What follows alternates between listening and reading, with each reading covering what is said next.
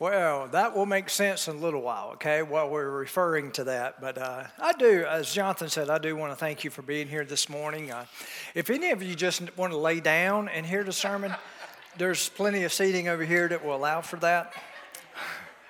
No, thank you so much for making the extra attempt to be here. Uh, I do want to thank our worship team and praise team here this morning. They, you'd think you lost an hour of sleep. They really lost an hour of sleep. So let's give them a round of applause. They did a great job this morning. We appreciate them so much and their ministry. Uh, I will say this, getting back to laying down, um, I remember in seminary, uh, we could go to Charlotte to take classes. Of course, the seminary is like another two and a half hours down the road, so it was always easy to take classes in Charlotte. And one cl- every Monday we would go, and the first class would last eight hours. Can you imagine that? Sitting there for eight hours, taking it all in. And I remember me and my buddy, we were sitting on the back row and made fun of the nerds on the front row. And, um, no, I'm just kidding. Actually, we did do that. But anyway, um, he and I would switch off because eight hours is hard to sit there and listen, okay? I don't care how good a professor you are. And so there was a room beside the room we met in that always stayed dark. And so he would take an hour and go in there and lay down where he could listen, and I'd take the notes. And then I would exchange places with him. And so that's how we got through it. So if you need to, there is plenty of seating back there in the back. Okay? All right, let's move on. Enough about me. But um, we're continuing the series Kingdom Culture. And if you look at your outline, go ahead and pull that out. It should have been enough for everybody here today. Um, series introduction. Because we are a collection of many people from various places, backgrounds, and stories, we believe culture making is essential for unifying our church family around the shared vision as we carry the message of Jesus to the world. We exist to love God, connect with others, and reach the world by creating a culture where, I'm going to give the number and I want you to say it with me, okay? After I give the number. Number one, Jesus is our lead story. Number two, Scripture and prayer are prime. Number three, worship is a lifestyle. And number four, we are family. And that's what we're going to be looking at today. Continue to look on your outline. We want to be organized for maximum impact, yet our church is more than just an organization you join. It is a family to which you belong. It's not about a building you go to, but a, a people you connect with. The emphasis is not on church membership, yet we see that as important, but the emphasis is on relationship. We don't pay membership dues and then expect a certain return. Instead, we give to our family and are rooted together in Christ as we do life together, belonging, partnering, sharing, and loving as Christ. We have many ministries, but one local body. So no ministry seeks to elevate itself uh, over another. Instead, we use our gifts to build one another up and reach out to others for the glory of His name. And that's the whole idea that we are family. Now, as we move in that direction this morning, I want to uh, simply tell you a little bit about this sermon. There's two ways you're going to take this sermon this morning. You're going to be affirmed by what you already are doing, okay? And you're going to say, I feel good. I even feel better about what I do. Or you're going to be challenged to the point that you know you need to step up. And that's what I'm hoping God will use this sermon to do. Now, you may feel that you are self-sufficient. I think there's a lot of people out there that do. I think men probably struggle with that, with that more than women do at times. But you may feel that you're self-sufficient or that you do not need others in your life. But the truth is you absolutely must have others in your life if you're going to be all that God desires you to be. Belonging to a local church where truth is taught and you can be equipped and grow in the faith is God's plan for His children. Now, I want you to look at the verse here on the screen. First Timothy. Paul wrote to Timothy, and here's what he said. He said, "These things I write to you, though I hope to come to you shortly. But if I'm delayed, I write so that you may know how you ought to conduct yourself in the house of God, which is the church." Now, get, get this picture. It's the church of the living God and the pillar and ground of the truth. Now, I want you to think about what that means. It means this, if you're a part of a local body, if you're a part of a local church, it's interesting to note that you are a part of the plan of the living God. And it is here that the, the truth should come forward. So when we go out into the world, when we go to our places of employment, when we go to school, wherever we find ourselves, we know that the truth that God holds for us to have and to live our lives by, listen, we, we count on our church promoting that truth. And we come here for that for that uh, uh, uh, for that truth. So Paul's assumption was that believers, listen, were to belong to a local church, meaning that the church is not a building, it's a body, it's not an institution, it's a gathering of believers, it's not a country club, it's a church family. Now I want you to turn to Acts chapter two. Acts chapter two. The last verses of Acts chapter two shows us the different levels in which we can belong to a local church. Now, as you turn, listen to this.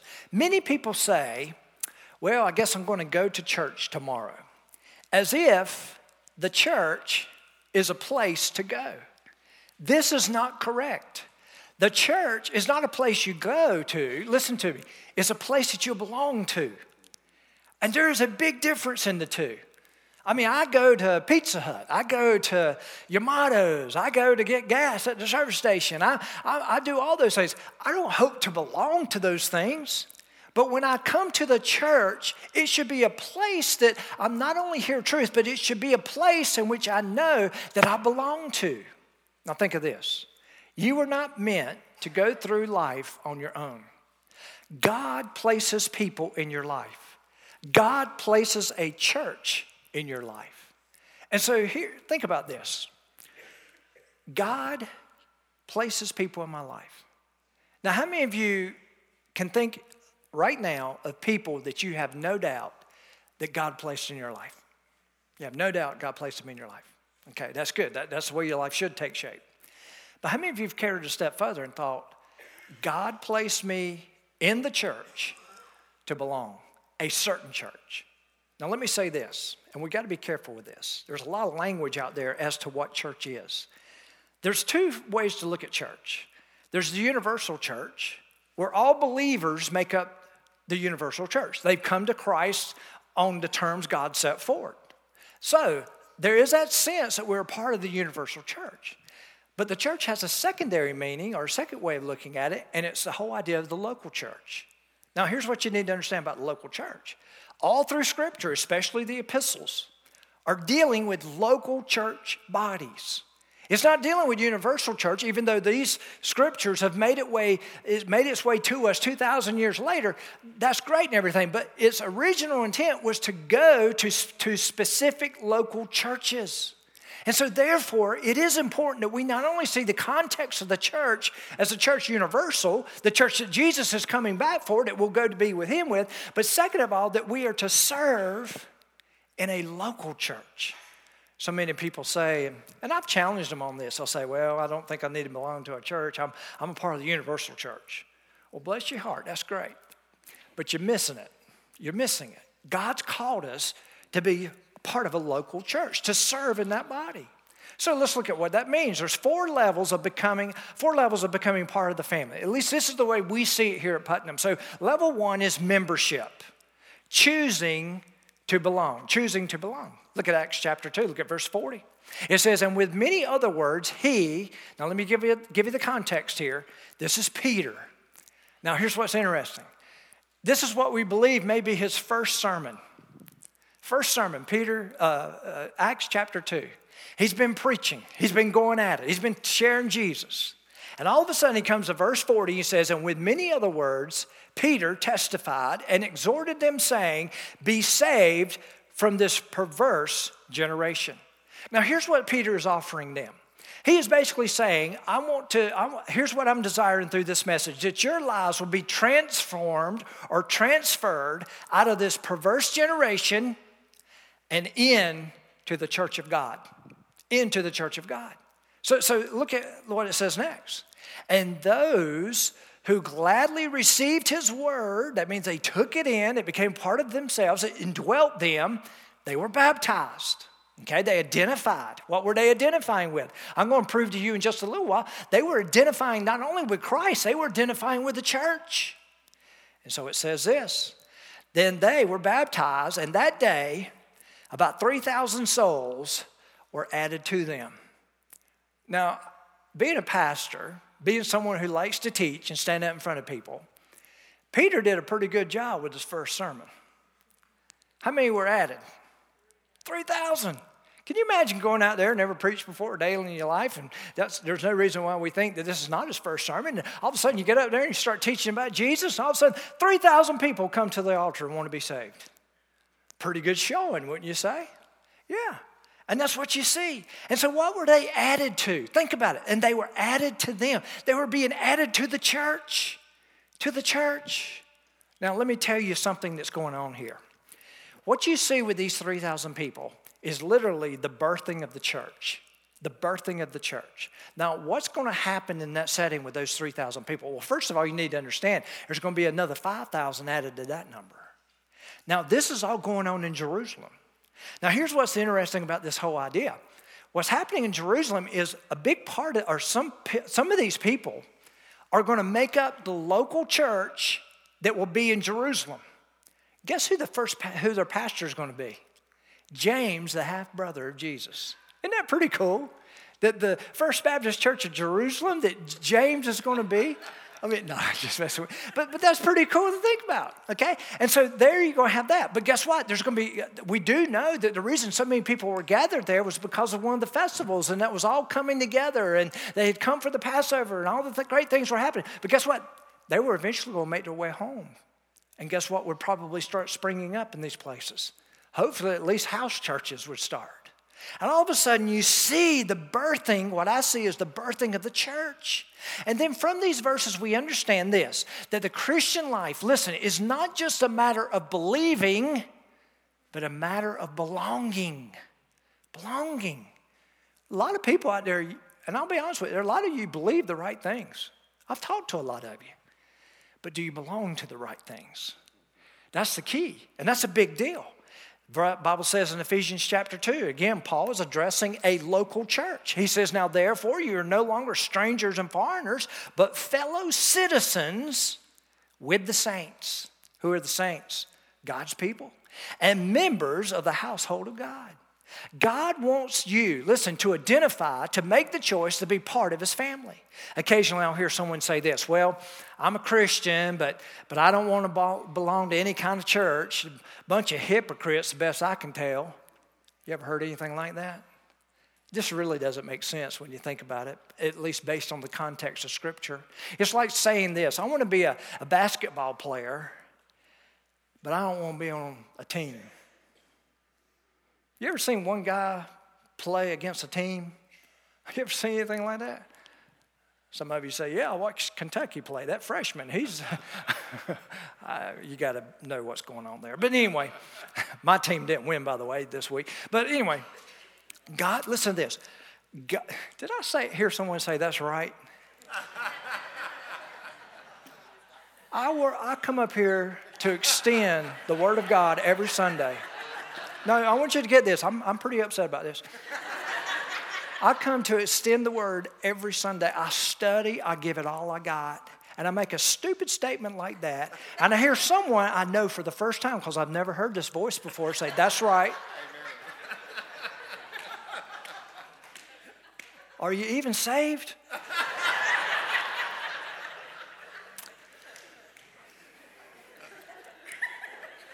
I knew I had to be funny today to keep y'all awake. Is there anybody laying back there yet? Romans chapter twelve.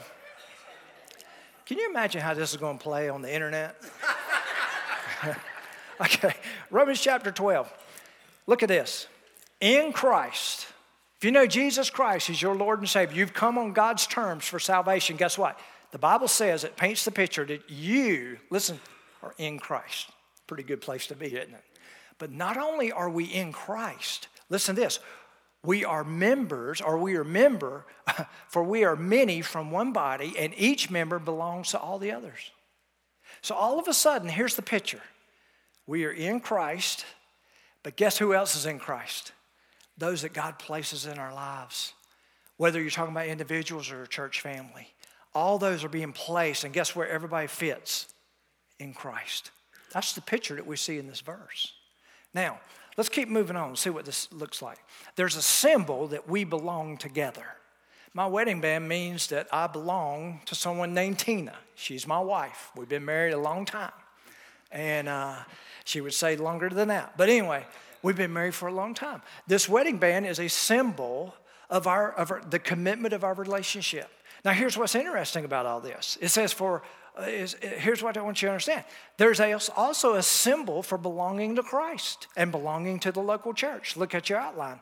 Baptism is the picture that we belong together in the body of Christ. Now, some of you have never thought of baptism looking like that, but I can prove it to you in Scripture that it is. So here's what you think, and this is, this would be right in thinking. I thought baptism is me identifying with Jesus. It totally is. It totally is. Baptism is the identification that you have in Jesus Christ. Okay, you're identifying with him. You're identifying with his death, burial, and resurrection. You're identifying that you've been saved out of this world and you're now in this world. But it's also identification that we belong to one another. Let me show it to you. Let me prove it to you. First Corinthians chapter twelve. Look here on the, ver- uh, the screen. For by one Spirit, we were all baptized into what? One body. One body. So baptism is not only identification with Christ, it's identification with the church. Now, baptism is a public way of saying together we died to something and now we live for something. We've come together as the body of Christ to live for something. And it's basically that whole idea of being transferred out of that perverse generation and into the body of Christ. Baptism is also a public way of saying I'm a part of a group, a group of believers. Now, look on your outline. Four levels of becoming part of the family. Level one, membership, choosing to belong. Level two, partnership, doing my part, doing my part. Now, this is the part of the sermon that will help you who are doing your part feel affirmed. Those of you who have not settled into a ministry or serving here in the local body and you want to be a part, this is intended to challenge you. Okay, so we got two things going on here. All right, here we go. Acts chapter two, look at verse forty-two. And they continued, this is the church, continued steadfastly in the apostles' doctrine and fellowship. They were not only there for the teaching, they were there for the belonging, the fellowship, in breaking of the bread and in prayers, then fear, in some translations say awe. It means a sense of divine presence came upon every soul. You know why that happened? Because God was working in their midst, and many wonders and signs were done through the apostles. All of a sudden, they, as a group of people, became aware that God was up to something. He was doing something in their midst. And that's what he desires to do in our local churches. I thank God that, that, that on a regular basis, we hear of those who are coming to Christ through this ministry. And if it's not happening right here on this campus, we hear about it in the missions that we support and, and hear about and hear that we are making a difference in the kingdom. But it's through... And God's chosen to do it through the local church. Listen, partnership is realizing that you have a contribution to make, that the family of God needs you. God created you to serve, and he brought you here. If God called you to be a part of this church, guess what? He's calling you to serve. God created you to serve. First Corinthians chapter three, look what it says. For we are God's fellow workers. You're God's field. You're God's building. Anybody ever worked out in a field before? I think you, I've shared my story. Some of you know this. I was raised in Eastern North Carolina, and during the summers in my teenage years, I, I, I cropped tobacco. You know what that means?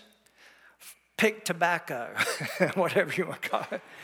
And our family were tobacco farmers, and I don't endorse it, but anyway, they were. And uh, and so we would go, and we'd get up before the sun came up. We were in the field. We were working the field. And I'm just going to tell you, that is hard work. Have you ever looked down a, a row in a field and, and, and see these little squiggly things kind of jumping up and down?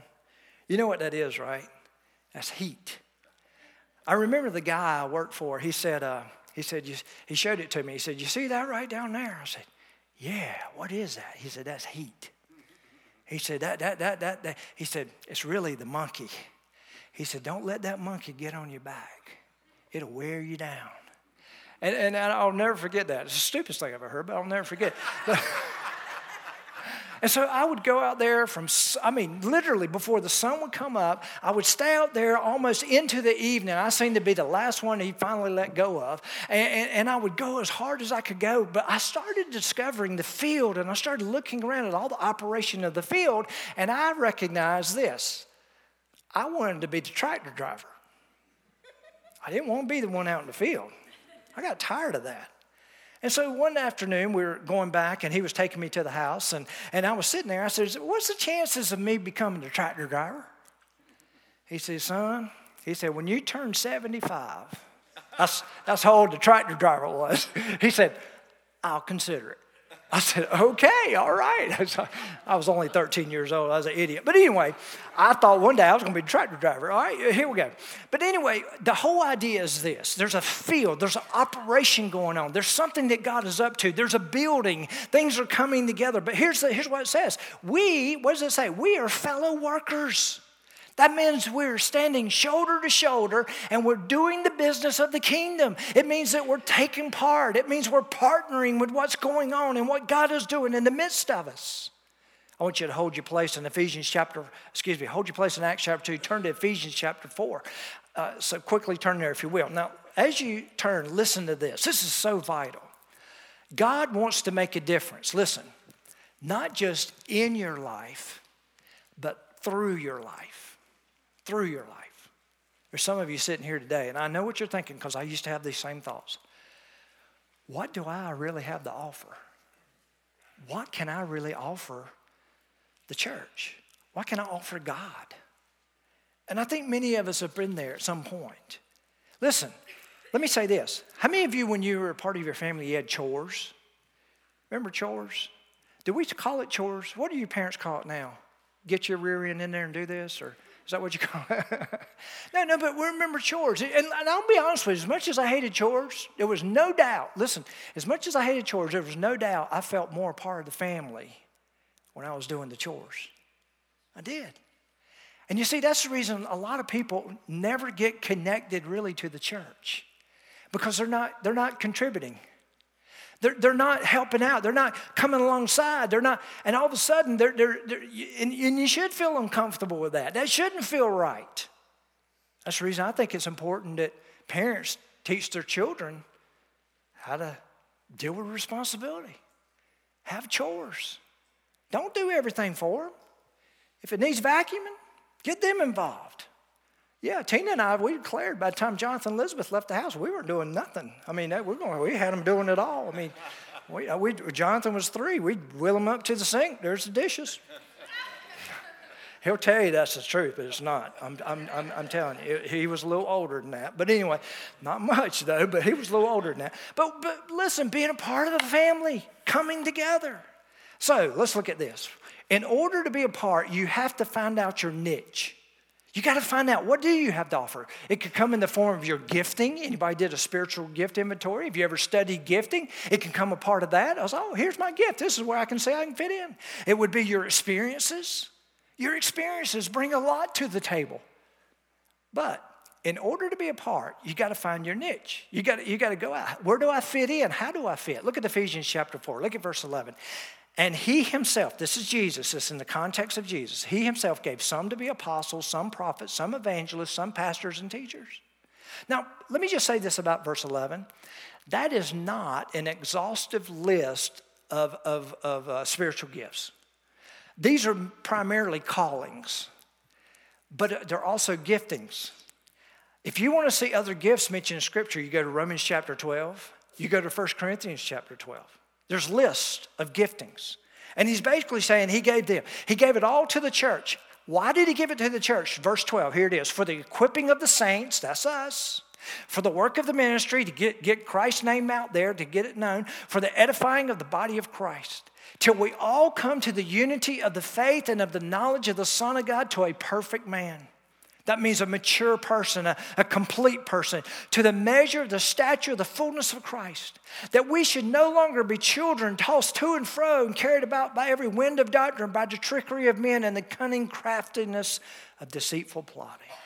Here's what that means. It means we're not be fooled by the world. We're not pursuing these things that really will never amount to anything. We see the, the benefits of eternity. We see that God has called us to live with eternity in view, and we want to make a difference. We're not being deceived. We're not being deceived in all this. But then it says this, but speaking the truth in love, and that's what I'm trying to do here this morning. I'm trying to challenge you. I want to bring the truth to you, but I also want to do it in love, that we may grow up in all things into him who is the head. First, we talked to this. We got a body, but who's the head? It's not pastors. It's not this person. It's not deacons. It's nothing like that. It's Christ. I didn't die for the church. I haven't met a, I've never met a deacon that had. I definitely know those pastors haven't. I don't mean that funny. I guess I should be. Anyway, more respectful to them. But anyway, here's what I want you to understand. That God wants to do something. He's going to do it through his son, but his son is the head. We are the body. Verse, verse sixteen, from whom the whole body joined and knit together by every joint supplies. That means everything's pulling together. We got a working body here. According, listen, to the effective working by which every part does its share, causes growth of the body for the edifying of itself in love. Now, let me tell you, one of the key two words here is effective working. That is a big deal. I've been in this church for over twenty-seven years, and I've seen periods where this church was effectively working, and I've seen times when it wasn't. Now, let me tell you about the church, what I see in the church. If, if you take the context of what we find here in this, here's what this means. It means that churches can be so unhealthy that they're not growing. And growing is not all the time how many people are joining the church. That can be an indicator, but really the indicator is who is growing in Christ and duplicating themselves through discipleship. That's the key. That's what we've been called to do. But here's the interesting thing. There's a lot of churches that have cancer.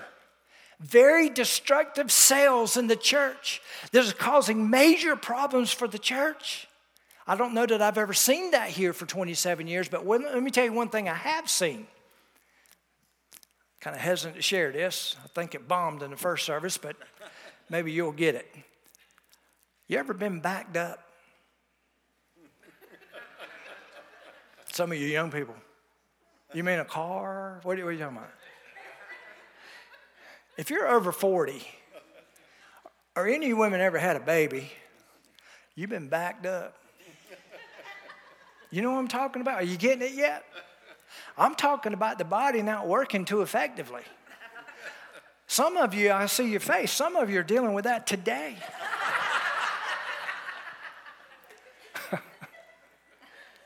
Some of you are like, how dare you use God's church like that? I'm not only trying to be funny to keep you awake. Anybody back there yet laying down? I just want to see who's going to take me up on it. But anyway. But here's what you need to understand. There's times where churches, where destructive cells come in, and churches can literally have cancer. But churches can just get backed up. And you know when that happens? It doesn't mean there's destructive cells around. It, it just means that it's not effectively working. And what would cause that? People not doing their part. People not using the gifts that's been entrusted to them to help build and edify the body and cause growth for the glory of the head, which is Christ. Now, First Corinthians chapter twelve says this, God has placed the members, each one of them, in the body just as he pleased. Who's calling the shots? He is. So when you join the church, that is a calling. When you join a church, there is a calling that is placed on your life to be a part of the work of that church. And God has called us all of that. Let's look at levels again. Look here. Becoming a part of the family. Level one is membership, choosing to belong. Some people never get past that. They're just kind of here. Level two, partnership, doing my part. But number th- level three, friendship, learning to share. Look at verse forty-four. Now all who believed were together and had all things in common, and sold their possessions and goods and divided them among all as everyone had need. Now let me say this. Some people use this verse and they say, you see, The church should foster and support socialism. That's not what this verse is saying. This verse is actually talking about a need that arose in the first century. What happened was this, and this is great news, but the Passover had taken place. All of a sudden, the church has been birthed. All of a sudden, they start seeing the, the divine presence of God working in their midst. I mean, there were amazing things happening. And all of a sudden, you got all these outsiders from out of town. They, they're there. Thousands of them are there. They're, I mean, we know that the first three thousand came to Christ. Another five thousand are come to Christ, are getting ready to come to Christ. And all of a sudden, you've got all kinds of things happening in Jerusalem. And they're looking around, and guess what?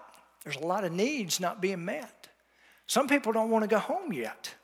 And guess what? I believe the Holy Spirit was keeping them there to be discipled enough to send them back out.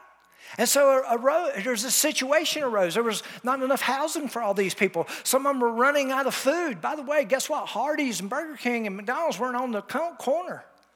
Someone had to provide for all this. Did you know when you traveled in the first century, a lot of people don't get this. You think you just kind of, you had to carry your own food. And normally you had to carry enough food to last you for, for, for wherever you were going, especially if you didn't know anybody. Well, guess what? They started running out of not wants and desires, needs that needed to be met. And all of a sudden, all these people, something, somebody needed to take care of all these people. That's the context of this verse. So they sold their possessions. They became sacrificial in goods and divided among all in the family as anyone had need. Here's a question for you. Do you share your life with others? Are you investing in others? Do you belong to a small group where you can invest in those relationships? A key step to being plugged in a church family is getting connected in a small group. As much as I love to see your smiling face and backed up faces here this morning, I love it. I love seeing you here. I love the extra effort you made to be here, but I'm here to tell you, you, you know what thrills my heart is when I hear about a group of believers in our church meeting in someone's home. And I'm hearing that their life is being shared and godly counsel's being given and they're working through issues in their life. They're just trying to figure it out like we all are. But it's under the context of God bringing people together. I love it when we walk through the halls here at Putnam and there's small groups that are meeting and there's good teaching and people are feeling connected. Y'all, that is vital. That's the key. If that's not happening in your life right now, based on statistics, there's a ninety percent chance that it, six months from now you won't be around here anymore. It's you choosing to belong, to partner. Next, things we should share in. We should share our experiences. As iron sharpens iron, so a man sharpens the countenance of his friend. And of course, ladies, this applies to all of us. But it's just bringing the context of our lives into the context, in front of the context of another person's life, and their sharing that's going on. Let me, let me tell you something. After I preach messages many times, not all, but many times, there's two things that people thank me for. Number one, that I teach the Word of God. I honestly try to be transparent with the Word of God and share it in a way that I want it to make sense to you. I want you to fall in love with it. I want you to see it. I want you to be as excited about it as I am. But number two, I occasionally get emails that say something like this. Thank you for being real. Thank you for being transparent. Thank you for just laying your life an open book right there in front of us that we that we can find out that we're not strange and we're not weird for feeling that way or thinking that way. Guess what? That's fine for it to take place here. It should be going on in small groups. We should be sharing with one another. We should be doing life. We should be sharing our experiences. Secondly, we're not only to share our experiences, but also our homes. Now, that, that word homes in the context there, I know we have small groups that meet in homes, and that's great. I think that's a perfect location for it. But let's face it, now, me, there's some people can't give up that type of time. And so it happens on Sunday mornings. But here's what we need to understand. Look here. It says, be hospitable to one another without grumbling. How many of you ever done this? You agreed to do something, bring people in. Man, you felt like, man, I, we just need to do this. Day comes for it to happen. Why in the world I ever agreed to do something like this? You ever done that? Well, the blessing was that you were going to be hospitable. You were going to open your home. You were going to make brownies. You were going to make sure there's a lot of corner pieces there because you knew the pastor loves those things. You, you were going to do this. You were going to do that. You were going to put that out there. And I mean, it was just, oh, man, this is going to be great. Day comes. or the spouse says, why did you agree to do this? Now we got to clean up the house. I guess you expect me to vacuum, don't you? It was your idea. You get over there, you vacuum. All kinds of grumbling going on. That's not a picture that we find in Scripture. Think about it. They shared their lives with one another.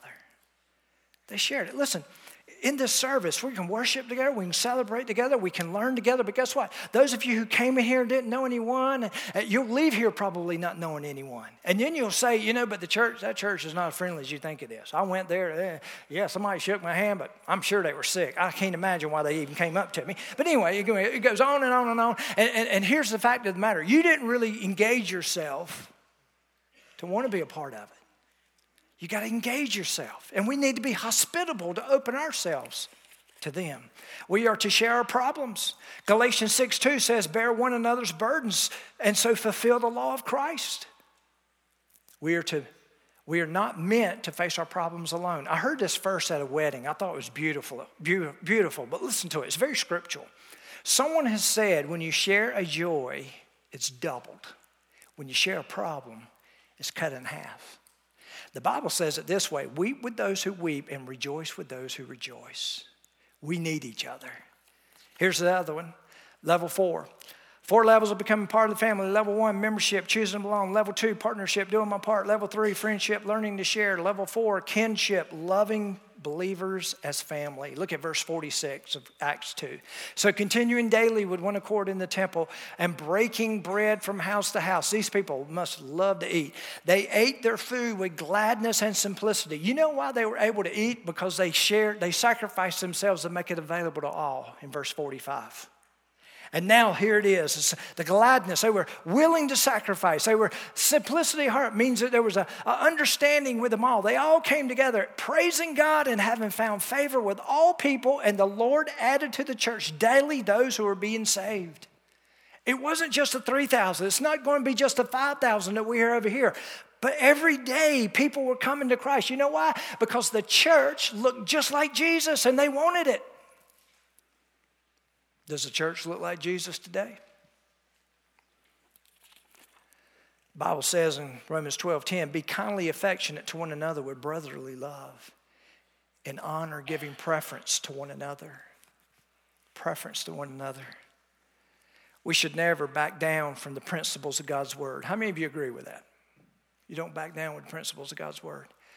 And we should never make our preferences a principle. You know why churches are so unhealthy? Here's, here's why churches are unhealthy and dying. It's because they made preferences a principle. And all you have is all these people taking sides, kind of almost like a picture of our country right now. It's going on in churches everywhere. The Pharisees were really guilty of this. You know where you find anger most from Jesus when he walked the face of the earth? When he dealt with these kind of people. When they made the preferences the principles. Jesus didn't really tolerate hardly any. He, he didn't. He, he struggled with that. And he let them know he struggled with it. Here's the question. Are you still floating around from church to church, attend here, attend there? Can I just tell you this? I'm not telling you you got to join this place. But you need to join a local church. You need to be a part of the family. You need to belong. You don't only need to be instructed of the whole idea of belief and truth. You need to be, you need to belong. You need to belong. I want to jump here. I want you to listen to this. You were put on this earth to know God and love him. That's worship. And to know God's family and connect with him. That's fellowship. That's fellowship. So here's the application. Do you belong to something greater than yourself? You realize the church is something greater than yourself. You realize that, right? You know why it's greater than itself? It's because of the head, Jesus Christ. Do you partner with others for the advancement of God's kingdom? Do you share and love others as Christ shares and loves you? And then in conclusion, I'm going to get it, I'm going to make it as practical as I can before we quit here this morning. Here it is. If you're not a member of a church, why is that? Can I tell you how we receive members here? Look at the, look on your outline. God desires that his children belong to a local, biblically oriented church. Putnam accepts members who have trusted Jesus as their Lord and Savior by believing who he, he says he is and repenting of their sins and coming by faith into a relationship with him. We also encourage and require prospective members to attend a Discover Putnam class offered monthly. Now, here's why we want to do that. It gives us opportunity to, to hear testimonies, hear how God's worked in your life, but not only that, we get to introduce ourselves to you. Why would you want to join something you know nothing about? You don't understand what's behind the scenes of what we do and with these services and small group. It's to help you to understand who we are. Let me, can I tell you the good news? If you've never attended a Discover Putnam class, guess what? We're going to have a gigantic one next week. At nine thirty and eleven o'clock, you come here. You're going to be a part of Discover Putnam. Now, Gary normally does the class, but since it's going to be a larger group, I said, I'll handle this, okay? No, I'm kidding. I'm joking. No, but Gary's agreed to let me teach it next week. I used to teach it, believe it or not, before I couldn't do it because of the services. I'm looking forward to be able to, to share with you. And some of you say, well, I've been here. Why have I got to hear all that again? Listen, a lot of you may not have gotten what we're really about. And I want to share that. We're going to make it as simplistic as possible next week. So if you're saying, hey, I never can find time, you're going to have time next week. We're going to offer that. Here's another one. Prospective members are received by baptism, meaning they've trusted Christ as their Lord and Savior, and then they take the next step of obedience, which is baptism. Guess what we're doing next week? Baptism. All right. If you've never been baptized, we invite you to come. We call us this week. We, we'll, we'll line you up. We'll put as many in there as we can. If you want the jets, we'll pump the jets in there. I mean, we'll just do, be faithful to what he's called you to. Uh, they, uh, also, by transfer of membership from a previous church of like, like faith. Also, by statement of faith and baptism. That's how you can join this place. And we hope that God will call you, whether it's here, down the road, in the next city, wherever it is, that you become a member of God's local church. All right? Would you stand to your feet? Let's pray. Father, we just come to you right now, and we thank you for your, your blessings. We thank you for, Lord, just the whole idea that we have the privilege to be a part of a local body. Father, I thank you for this church. I thank you for all those who've made investments in my life and the life of my family. And Lord, it's just, I just love this. I can't imagine my life without this place. And Father, I just pray for each of those that are here. Father, I pray for, maybe there's members in this church that feel so disconnected right now. Father, I just pray that you'll open a window. I pray that we'll be more apt to look around to see those who need to feel like they need to belong and, and help them with that process. But Father, I pray most of all that they would take ownership of it, Father, and that they would find that place or niche where they can serve, where they can attend those small groups, Father. Father, if there's someone here today and maybe maybe they've never trusted you as their Lord and Savior, I pray today would be the day that they see the need, that they need to belong to something greater than themselves. They need Jesus. Father, I pray you'll make that clear to them. Father, if there's people here today that, that uh, believe that they need to be a part of a local church, and this may be the church you're calling them to, Father, I pray they'll be obedient to do what you're calling them to do. We thank you for what you're going to do in Jesus' name. Amen. We're getting ready to sing a hymn of invitation. Myself and Jonathan will be here at the front. Just do what God's calling you to do. Would you do that? Thank you.